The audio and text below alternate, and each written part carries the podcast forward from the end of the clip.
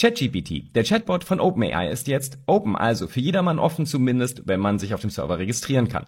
Und danach kann man in beeindruckender Qualität Texte von einer KI produzieren lassen. Schon beim Training hängen KIs von uns ab, also von der Qualität der Daten und Texte, Bilder etc., die trainiert werden.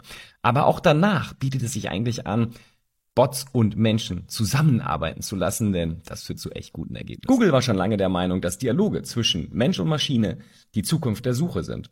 Warum sprechen wir aber nicht über Googles Lambda, sondern über ChatGPT und obendrein mit ChatGPT? Das ist doch mal eine spannende Frage, oder? Denn beide Tools sind ein neuronales Netzwerk, können als Chatbot und Dialogsystem agieren und sind letztlich sehr, sehr ähnlich in dem, was sie tun. Und selbst ChatGPT geht davon aus, dass Lambda vermutlich sogar weiterentwickelt ist als ChatGPT selbst.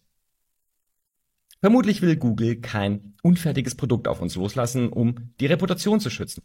Der Riesennachteil von diesem Vorgehen ist natürlich, dass sie auch nicht lernen können, wie wir mit einem Chatbot umgehen und auf weiteren Input warten müssen. War das klug? Ich glaube nicht. Microsoft will ChatGPT in die hauseigene Suchmaschine Bing integrieren, um endlich im Wettbewerb gegen Google bestehen zu können.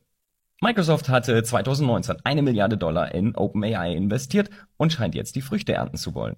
ChatGPT macht Google richtig Angst und sie haben jetzt einen Code Red ausgerufen und sich überlegen, wie sie die Suche retten, damit vor allem halt das Werbebusiness. Währenddessen will Microsoft noch einmal 10 Milliarden Dollar in OpenAI investieren. Die Bewertung des Unternehmens steigt damit auf 29 Milliarden US-Dollar.